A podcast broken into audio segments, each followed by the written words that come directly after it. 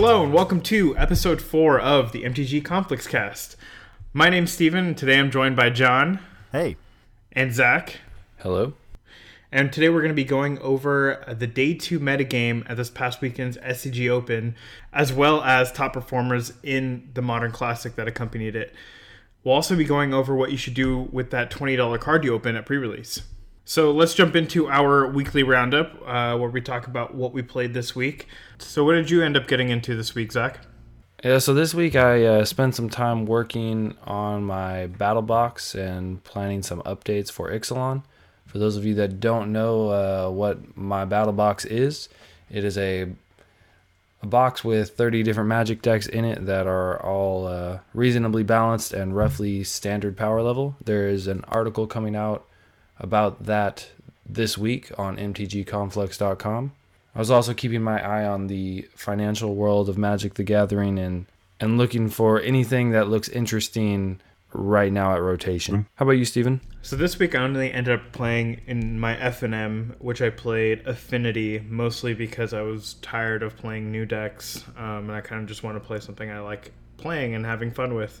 Um, ended up going three one, played against some tier one decks, but the interesting deck that I ran into um, was a mono blue Eldrazi which kind of had a shell that looked a lot like the mono Bluetron that we've seen in the past, but was also playing cards like Matter Reshaper and Thought-Knot Seer and Reality Smashers. It was a pretty interesting deck. Uh, I got repealed a lot. There was I didn't see any of the, like the mono Bluetron combo, but I assume that was slotted out for more aggressive cards. Um, besides that, it was a pretty quiet weekend for me. What about you, John? so I didn't actually get a chance to uh, play any Magic this past week since I was on a vacation to Denver where I did a lot of drinking of beer and hiking. But I did uh, spend some time paying attention to spoilers from Ixalan and kind of theory crafting what I want to add to my pauper cube. The cube has a little bit of a lack of beefy green top end, despite a lot of really good ramp options. So I was really excited to see that they are printing stuff like uh, Colossal Dreadmaw, which is a six mana six six with trample, and Ancient Brontodon, which is a eight mana vanilla nine nine, and uh, Spike-tailed Ceratops, which is a five mana four four that can block an additional creature each combat. So it's kind of cool. It'll give the um, the beefier green decks in my cube a little bit more of a top end, um, other than having to splash into other colors. I was also keeping an eye on the results of this weekend's Modern SCG Open as they came in over Twitter. Uh, it was really interesting to see the tournament as it shaped up, uh, especially since SCG posted the day two metagame pretty early in the day, and then I got to kind of keep tabs on things as the competition made its way into the elimination rounds. Which leads us into our topic of the week, which is the day two meta of the SCG Open, as well as the top table results of the accompanying Modern Classic. So, what did you two think about the uh, results of these two events? One thing I noticed about the day two metagame breakdown for the Star City Games Open was that there were 46 decks that made day two. 46 different decks. So that's about as diverse as the format can get. I mean, I guess we could ask for a solid 50, but 46. You know, there are quite a few with one representation, um, a bunch with two, and then you know once you get to the top, uh, Eldrazi was uh, there were 17. 13 Affinity, 11 Grixis Death Shadow, 11 Elves, which I thought was surprising to be the uh, fourth most represented deck. Uh, it's obviously good. It's been you know it's been putting up some results, but I just didn't think it would be in those numbers. Uh, and then Burn with eight, Gifts Storm seven, Jeskai Control with seven. You know, it almost seems like just a couple weeks ago, Scapeshift was the boogeyman of the format, and it actually had a very surprising small turnout on day two.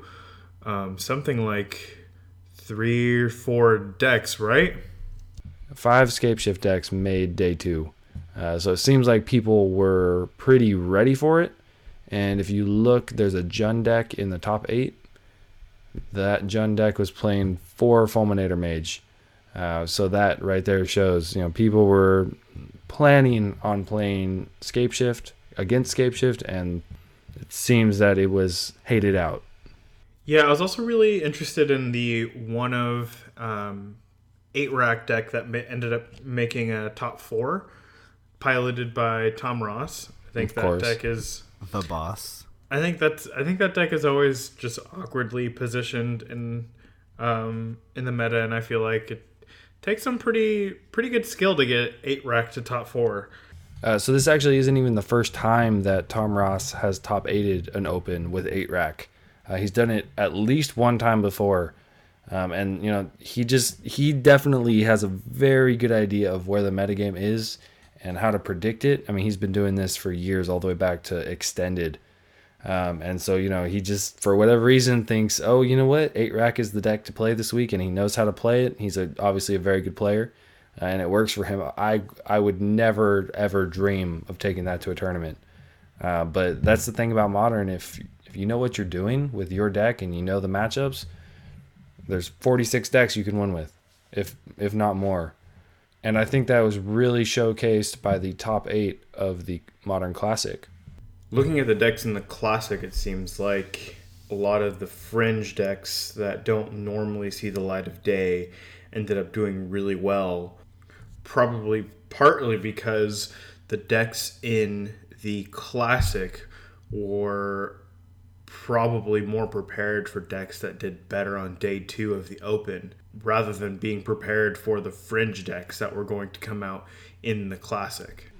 Yeah, I think what happens sometimes in the in the opens is a deck may be not metagamed correctly, or you know, I mean, sometimes you just run poorly, whatever, and so then these classics, uh, especially when they're the same format as the main event, can be you know it's a it's a rebuy, um, and so I think even more in the classics, what you see is the players who know their deck and know the matchups, they tend to do a lot better in these uh, in the classics than you know the other players who don't know their decks as well, uh, which obviously makes sense. Uh, but I think that's why we then see you know these classics tend to have more decks that are kind of out there, um, and seems they usually seem to have more di- diverse top eights and top sixteens than the opens, um, and I think that's because the metagaming is not as big of a factor because the people who metagamed really well, for the most part, that you know it's easier for them to make a day two. If you pick the perfect deck for the weekend, you know if you're Tom Ross and you pick eight rack, well there you go. But even given that diversity that we see in the classic, uh, there seems to be some parallels between both the modern open and the modern classic. In both of those tournaments, we had blue white decks finishing first and second. Uh, three of those decks were Jeskai. One was just straight blue white. Um, all four of those decks were playing Logic Knot uh, in some amount. Three of them play Geist of Saint Traft. One of them brings it out of the board, uh, and I think three of them have Dispel. So there's some very similar trends between the decks, and for whatever reason, that blue white with or without red strategy seemed to be very well positioned for this weekend. So, what do you think it was uh, about the meta that these blue white, mostly Jeskai decks were able to capitalize on? So I think the um, the big benefit that these Jeskai decks have um, in the format right now, especially over something like the blue white control decks that we're seeing a lot more player, that they can play a, controlling game, but they have the ability to turn the corner and in the game quickly with their uh, suite of burn that they come prepared with. Um, these decks are playing some number of lightning helix to go with their normal play set of lightning bolts and um, incidental burn like uh, electrolyze and some number of them are also coming uh, packing uh, main deck Geist of Saint Traft, which is a very difficult to deal with and very fast clock against some of these more combo oriented decks like Scapeshift and Storm. Um, the ability to uh, threaten opponents' life totals is also very good against Death Shadow, which is, as we've talked about in the past, obviously sitting at quite a low life total. And is vulnerable to decks that come packing lightning bolts and lightning helixes. I also think that counter magic and cards like Spell Queller right now are quite good against what decks like Scape Shift are trying to do, uh, as well as Eldrazi Tron. Um, Spell Queller being able to eat up to a four mana cost spell is very effective. Um, when your opponent tries to Thought-Knot Seer you and you get to Spell Queller their Thought-Knot Seer, that is a huge swing in tempo that can be difficult to come back from. Yeah, I think it has a very uh, nice diversity of answers. Um, Spell Queller has been one of those cards that I think's been at least in modern under the radar, but um, and then yeah, especially you know Geist of Saint Traft is very well positioned right now um, in playing some Esper Shadow, uh, Esper Death Shadow. I I've experimented a little bit with Geist of Saint Traft in the sideboard, and uh, for any sort of fair mirror, you know, uh, especially against mid range decks, it's a house. You know, it's it's six damage a turn, and if you think about it, uh, your your Death Shadow clock is it gonna be a two turn clock? Maybe if it's like a you know I guess if it's an eight eight or a nine nine or bigger, maybe it's a two turn clock. Um, but frequently, you know, it's a seven seven or a six six, and you're attacking three times uh, to kill them with your Death Shadow. Well, Geist of Saint Traft also does that. Uh, obviously, it's not as big. Tarmogoyf can get in the way or whatever, even Snapcaster. Um, but you know, it does have hexproof. So if you're able to clear the way for it with lightning bolts and paths, you know, whatever, uh, electrolyze, you're you're gonna do a lot of damage and quickly.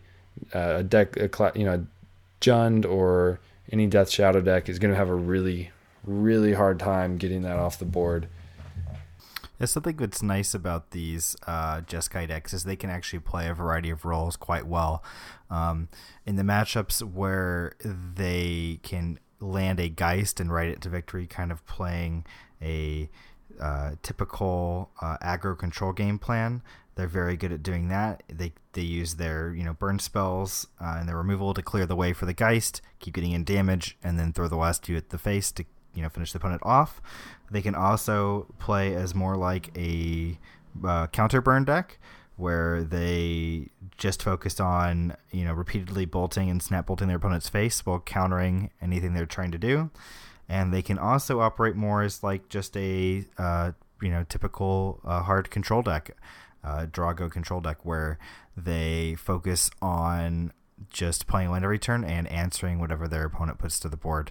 And so the deck is uh, fairly flexible in its role alignment, which is really a good place to be in a format like modern where you can play against a lot of different types of decks in a tournament.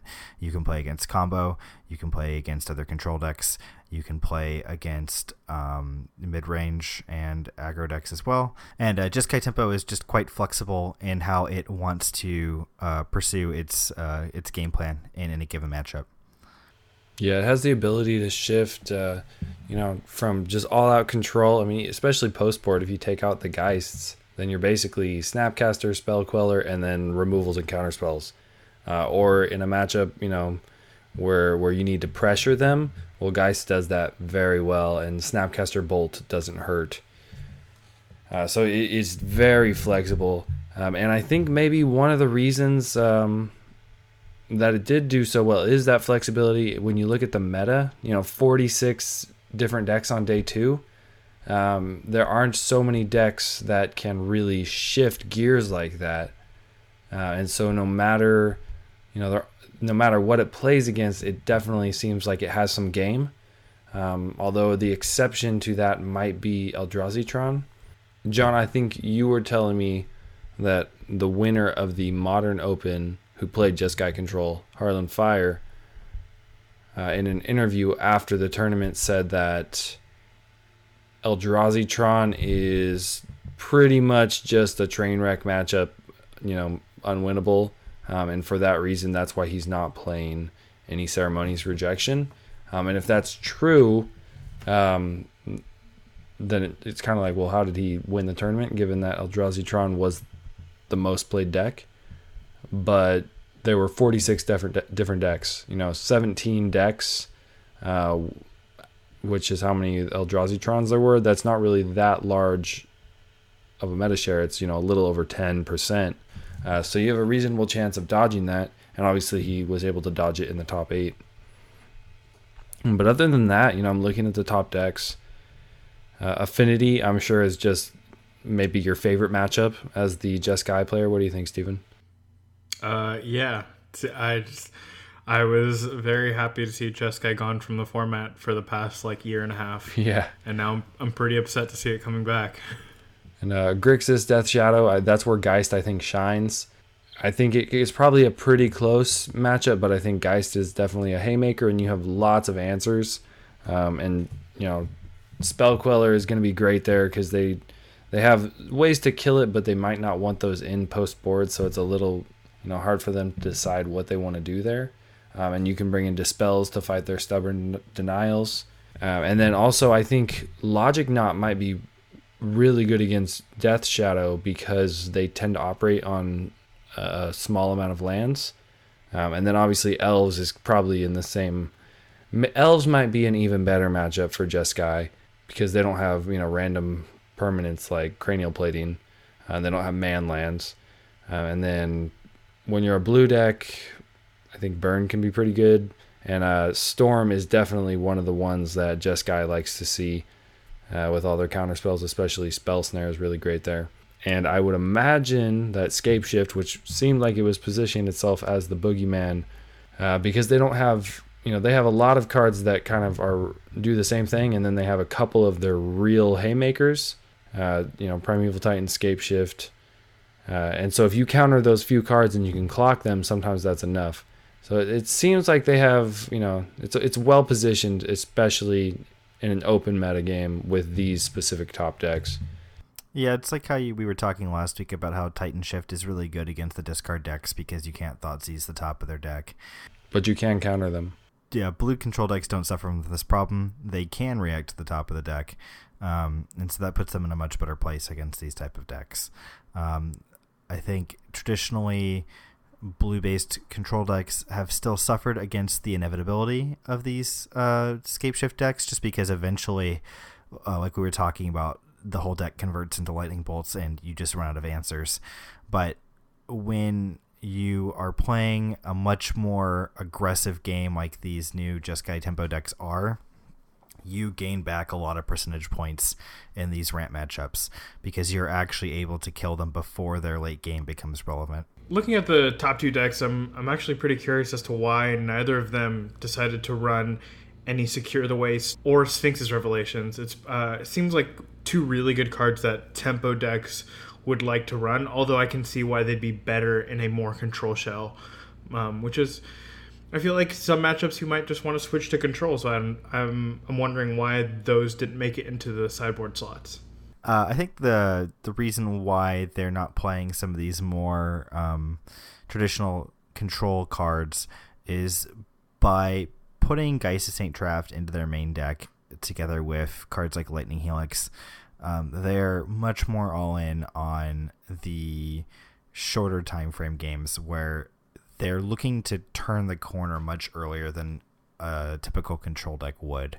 So, in your deck that's playing Secure the Wastes or Sphinx's Revelation, you're looking at turning the corner and starting to kill your opponent when you're in the you know six plus mana range.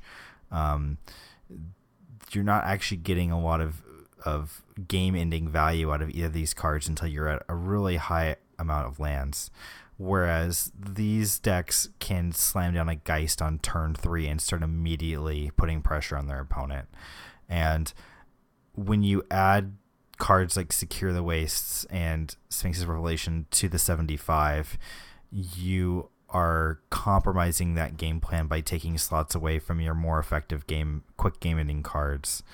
So I think that's why they've forgotten those cards specifically and why they're playing more direct damage in their lists. Both Jeskai decks from the open did not play those big X spells as their top end um, and they both played 24 lands. They both had Geist main deck. Uh, if we flip over to the classic, uh, where the blue white control deck won, and then the Jeskai deck came in second, Both of those decks actually do have Sphinx's Revelations in their uh, in their deck. Uh, the Jeskai deck does have Secure the Wastes. That Jeskai deck does not have any Geists in the deck, while the blue white control deck has three Geists in the sideboard. Uh, so they're both operating on a slightly different, you know, a slightly different axis. They both have 25 lands instead of the 24 that we see in the Geist red decks from the open. Um, and so then I was thinking, all right, well, what is better? You know, we have these two decks, and obviously um, Rey Perez is not the biggest name in Magic, but he has been on the Pro Tour before, um, and you know he's he's put up some solid finishes other places. Um, and so I checked his Twitter, and two days after he won that tournament, he says, "quote I decided to buy the rest of the pieces I was missing for Jeskai Tempo and Modern. Just want to live on the wild side for a few." So it seems like you know he just won this tournament and now he's he's gonna switch over. Um, and so what I would imagine is that he liked having those guys in the sideboard and maybe was thinking you know probably should be playing the main. Um, and I think it is like John said because you can finish those games quickly. Um, if you play a turn three Geist and have you know some counters to back that up, you pretty much shut your opponent down, and then you know turn five or six you bolt them to death. It's a it's a quick game that way. Yeah, it's about the time that Secure the Wastes and Sphinx's Revelation are really coming online in a more typical control deck. So the game's already done by the point which you're kind of hitting your stride with a a, a more typical control deck. And you know, like we were talking about how this is such an open format, and we were talking about how the Jeskai Tempo deck is is nice because it can it can change its role in a given matchup very fluidly. The more typical control decks are disadvantaged in this same situation for the same reasons. Um, they are less flexible in their role assignment. They're very, very frequently going to be the control and very rarely going to have the option of becoming the beatdown in a given matchup. And when you are potentially running into decks that are operating on a very different and unfair axis than you are, decks like Titan Shift, decks like Dredge, decks like Ad Nauseam, um, if you don't draw the right mix of answers, you're never going to get to a phase of the game where you can turn the corner and kill them with something like a Secure the Wastes.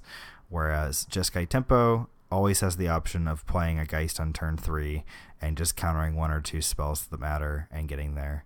Whereas the larger combo or the larger control decks um, have to kind of tussle in the ring a little bit longer, and they have to um, come up with more answers because their opponent is going to have a longer time to present additional threats that they have to deal with to stay in the game. Yeah, I think the ability to clock your opponent is very important in modern right now. Um, and it really has been for a long time. Um, if you're proactive in modern, that's probably the best thing to be doing, uh, especially if you can then back that up with disruption because um, then your opponent has to adjust to what you're doing, try to stop you, and meanwhile, all you have to do is keep playing your game plan and just disrupt them just enough to squeak through that damage. Uh, and this, you know, this isn't an all-in deck by any means because uh, it has some, you know, pseudo card advantage in Snapcaster Mage and Spell Queller, um, and obviously Electrolyze and Cryptic Command can add to that a lot. Um, so I mean, personally, going forward, what do you guys think? You guys, uh, do you think you'll be wanting to play this deck or or something else, or what's on your mind? Yeah, for me, these decks look like a lot of fun, and I would love to pilot one. The only question I guess I would bring up is after the new Planeswalker rule comes into effect, do you play any number of Gideons? Um, which I guess that's probably just me thinking about the hype and trying to make the deck something it isn't. But is that a possibility that could that could squeeze into the deck? I definitely think that we will be seeing various blue white X decks taking advantage of the new rule, and I am definitely going to attempt to be the person that gets a three drop, a four drop, and a five drop Gideon into play at some point. Um, but as soon as you start adding like the four drop and the five drop, it becomes a much different deck. Um, three mana Gideon kind of can act like a Geist, you know, come down and put pressure on early, but the other ones not so much, uh, and they cost more, so you can't hold up your mana. Um, but you know, as we have seen from this weekend, Um, you don't have to be the the quicker Geist version. You know, obviously the the two other builds in the classic did well enough to win and get second place in that. Um, and we there were some Gideons on that side um, in the blue white control deck. So I am I'm pretty confident we'll be seeing that.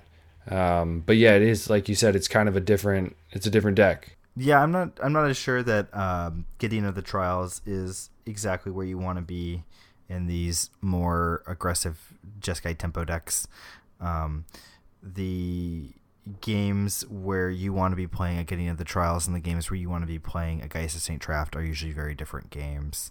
While Gideon is more flexible and able to play offense and defense, it doesn't necessarily have the same effect on a game as, as a Geist of St. Traft can. Gideon is much more vulnerable to removal, although he is a little bit more protected than um, an average creature. He does not have the hexproof that Geist of St. Traft does, and he also just isn't doing as much damage. It's also worth noting that Geist of St. Traft is swinging in with four damage in the air, so there is evasion attached that Gideon does not have. Yeah, those are all good points. The Planeswalker rule will definitely have some effect on Modern, and it'll be interesting to see how that plays out uh, between Gideon and Liliana. Um, but specifically for these Jeskai decks, and we didn't talk about this last week because Jeskai wasn't really on the radar, but Opt. Is that a card that you guys think we could see in Jeskai? I think in this more aggressive shell, we can see some number opt, but I think in the shells where you're trying to control the game more, I think we can still see this four of Serum Visions being just enough. It's, that's just my prediction, though. I think I think I'm pretty on board with that. Um, uh, looking at the first place Jeskai list, um, I think personally I would just try to fit four opt in. Um, I think I would cut a cryptic command, an electrolyze, a lightning helix, and a land. Not sure with which land yet though. Uh, you might only need four shocks, so you could cut uh, a steam vents or a hallowed fountain. Um, and this is again, you know, having not, I haven't had the chance to test uh, opt yet. This is assuming that it's actually worth playing and that it's better than sleight of hand, which is, you know, is kind of yet to be seen. Um, but I really think that the instant speed cantrip with Snapcaster will make it so we see opt in some number. Um, and I'm I'm just really hoping we end up with a few decks that like to play the uh, the eight cantrips. And uh, John, I know uh, you have more experience with eight cantrip decks on the legacy side, and obviously these are um, nowhere near the cantrips available in legacy. You know, opt will never be brainstorm, but but what do you think? is this is this Jeskai deck a possible home for Opt? I mean, I think any deck that's playing four Snapcaster mages and wants to do stuff on their opponent's end step is definitely interested in Opt. I'm not sure exactly what you shave to put it into this Jeskai list because Serum Visions is still very important in the early game to set up your draws and make sure that you hit your land drops. It's just crucial for a deck like this to hit its land drops every turn for as long as possible because even though the deck is taking a more aggressive bent it needs to have the mana to operate. This is a deck that's playing cards like cryptic command. It really needs to ensure that it has the mana available to give it the options to compete with what its opponent is doing. So i'm not sure how you get opt in here. Cutting too many lands runs you into the same problem we were just talking about where you really need to make sure you hit your land drops. So I guess a good place to look for cuts is some of your less impactful cards. Maybe something like Electrolyze, which is I think mostly in the deck because it is a cantripping source of damage. Maybe once you're playing something like Opt, you don't necessarily need to play Electrolyze anymore, uh, and you can focus on uh, having velocity through cheap cantrips rather than velocity with incidental damage that costs a little bit more in the case of Electrolyze. So if you do end up playing opt, which art will you opt for? Original. Original. How about you, Steven? Uh, probably original, just because I don't like the new border as much as I like old borders. Well, until you guys get your uh, invasion opts, you can hopefully try and pick up some Ixalan opts at the pre-release. So you guys going? Yeah, I uh, actually ended up having the day free. I was hoping to PPTQ, but unfortunately, um, pre-releases um, uh, take priority over that. So I'm going to be attending a pre-release to fill my Saturday with some magic. I'll also be trying to attend one. Have some some plans early Saturday, but hopefully Sunday I'll be able to make it to to at least one. I think that the closest I will get to uh, dinosaurs this weekend is if I go to the zoo and see a giraffe. and that's much more likely for me, unfortunately. Uh, but I do have some advice for those of you that do make it out to the pre release um, or open up some cards from Ixalan in the first week that it is available. That brings us to Grinder Finance, which is a segment where we talk a little bit about finance. We're not here to pay your bills, but hopefully you can use this information to help make the game a little bit cheaper for you, help you be able to afford that deck to win your next PPTQ. So, the funny thing about magic cards is that people always want them when they're brand new. So, in the next week, those cards from Ixalan, the demand is going to be about the highest that it's ever going to be for basically every card. Uh, and the supply is going to be the lowest at the pre-release. And you know the second lowest will be the day it comes out. Three months later obviously that's going to be max supply. Uh, and so the sooner you get your cards and get rid of them the more they're going to be worth. For the most part prices are always going to drop um, if you look at a card like vraska it's $20 um, that card is going to need to see play as a four of for a long time in standard uh, for it to hold that price, or it's going to have to just be all over the place. Personally, I don't think that is going to happen. Um, and and there's other cards that are going to you know take similar dives. So here's what you do. When you open that card, whether it's Gishath Sun's Avatar, or you know the the warrior poet whose first name I can't say, but that red white planeswalker. Huatli.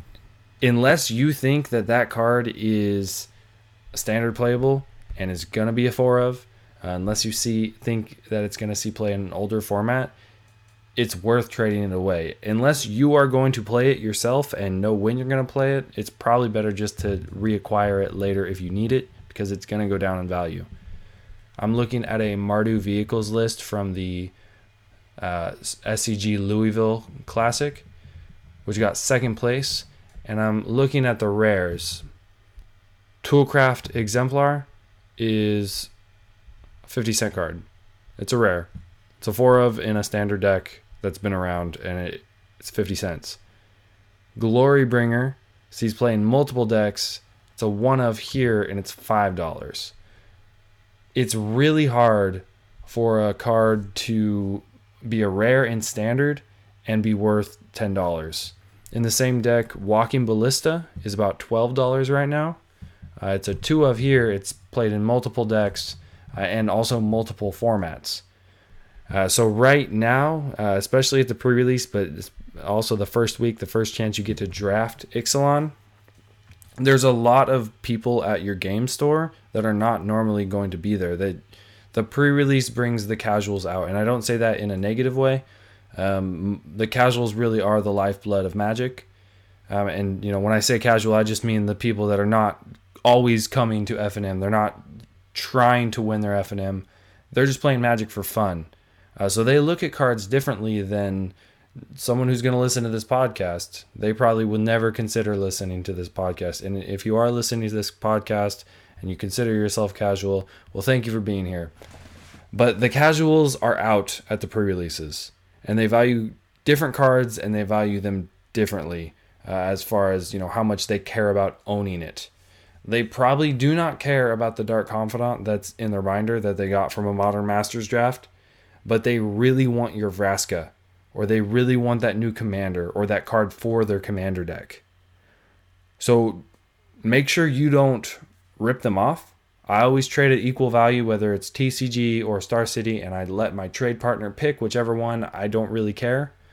Uh, yeah, so while you were going over the finance stack, I was uh, catching up on a stream that Gabriel Nassif uh, did today where he took uh, Harlan Fryer's uh, SCG Open winning Jeskai Tempo list and started tweaking it on MODO.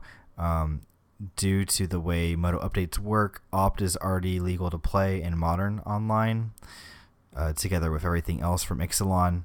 Uh, since Opt has been printed in the past, you can play it, unlike the other cards which don't actually exist as a uh, a accessible card yet.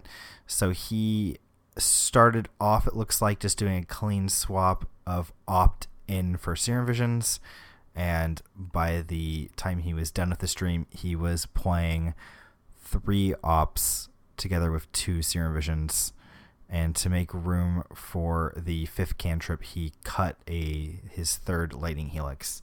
So um, clearly he likes opt. He was adding opt to his other deck lists at the end of the video as well. So he obviously thinks it is a suitable card to be playing in a deck of this type. But it looks like he still wants some Serum Visions in the list, and I have to imagine that's just due to how well it smooths out your early game and how well it lets you dig towards um, further answers in later parts of the game, unlike Opt, which is more of a, a velocity card. Um, I am interested that he cut Lightning Helix instead of Electrolyze, although I guess it does make sense. Electrolyze is not card disadvantage, and it allows you some flexibility while doing damage. So I think it's really interesting. It's probably where I'm going to be starting with this list as I look towards the coming PPTQ uh, the weekend after this one. Yeah, that is that is really interesting. Uh, I'm surprised that he's playing more opt than Serum Visions. I thought that would never happen, uh, but you know who knows? Uh, he's he's obviously more qualified to uh, talk about that than I am.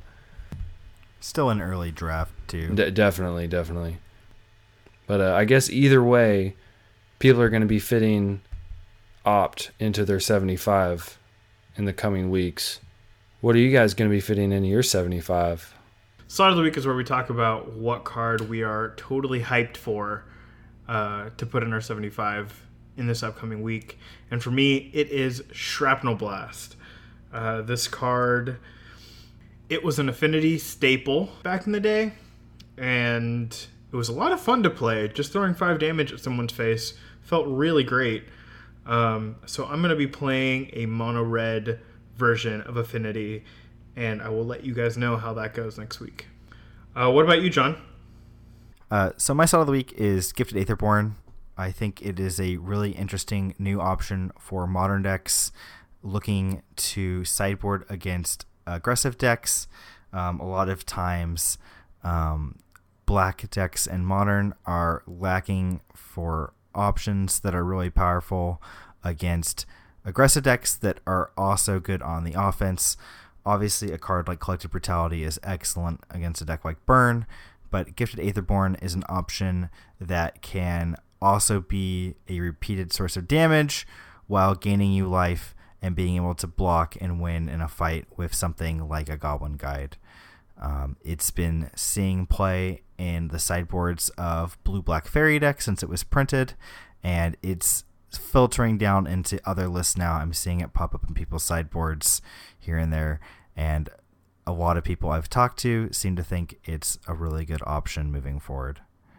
Yeah, I was really thinking that you were gonna say this card for standard, um, but yeah, those are some good points. It uh, it definitely is good against a deck like Burn. You know, it's it can gain you way more than the the two life that Collective Brutality can. It can block a Goblin Guide. Um, I also can see this card staring down a Tarmogoyf uh, or a Death Shadow or you know even an Eldrazi. Um, so it has, you know, that Death Touch is very good. I've always thought that Vampire Nighthawk was a good card, but three is kind of a lot. Um, but you know, for one less mana, you get a Vampire Walkhawk, and I think that's pretty good. Yeah, the more I look at this card, it just seems like uh, a logical inclusion into a lot of sideboards. Speaking of logic, I'm going to be fitting Logic Knot into my 75 this week. Um, probably because I'm going to be testing out this uh, Jeskai Tempo deck, which I will be referring to as Geist Red, just because I think it sounds cool, and that's what I used to refer to the deck as uh, back in the day. Uh, but Logic Knot just is very flexible. Um, you know, it can be just uh, basically counterspell. Uh, early game, it functions like a mana leak, but I think late game, it tends to get better because you just grow your graveyard. Um, and also, you know, when you're at seven mana, it's it's the point in the game where you're going to have extra mana. So if you're spending four mana on a hard counter, uh, and then you know throwing some graveyard delving as well, um, that's fine. Uh, when decks like Scapeshift are popular, uh, you you really need to prevent Scapeshift from resolving. Uh, you need to make sure their Primeval Titan doesn't get any lands. Um, and then you know there isn't really a very clean answer to Reality Smasher uh, or Thought-Knot Seer. Once those hit the board, they kind of just get their value. Uh, this is at least an answer to that, even though that matchup might not be that good. Um, and as I said earlier, against the Grixis decks, uh, the Death Shadow decks, they operate on a low land count, and so sometimes all you need is like a daze, you know, a, a hard cast daze, and that's going to be good enough. Uh, and especially, you know, most decks, you know, if you cast this turn two, you only need X to be one. Uh, so given that Opt is going to be in the format, uh, and hopefully and presumably upping the number of cantrips being played in in blue decks, it'll be that much easier to you know get X to be one or two or three, uh, depending on fetch lands on turn two, uh, which is you know just as good as Mana Leak, but it doesn't have that late game downside that has always plagued Mana Leak. That about wraps it up for this week. I will see you guys in Ixalan. Steven, take us home. Thank you for checking us out and sticking out to the very end. If you're wondering where you can check out more MTG Conflux content, you can go to mtgconflux.com. You can also find us on Facebook and Twitter under the same name, MTG Conflux, one word. And if you have any suggestions or comments that you'd like us to read, please feel free to email us at themtgconflux at gmail.com. And again, we really do appreciate you sticking around to the very end, and we'll hope you join us in the next one. Later.